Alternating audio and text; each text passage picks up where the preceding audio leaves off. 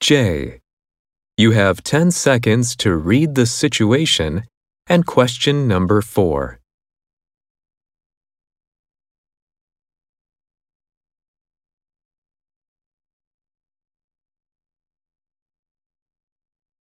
In the coming months, you'll be completing online assignments and doing presentations. I'll be assigning partners for your presentation in next week's class.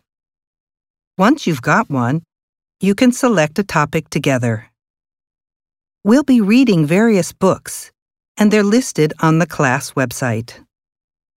The login information is on the paper on your desk.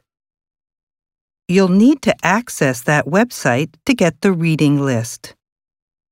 Then, the next step is to head to the bookstore to purchase the books.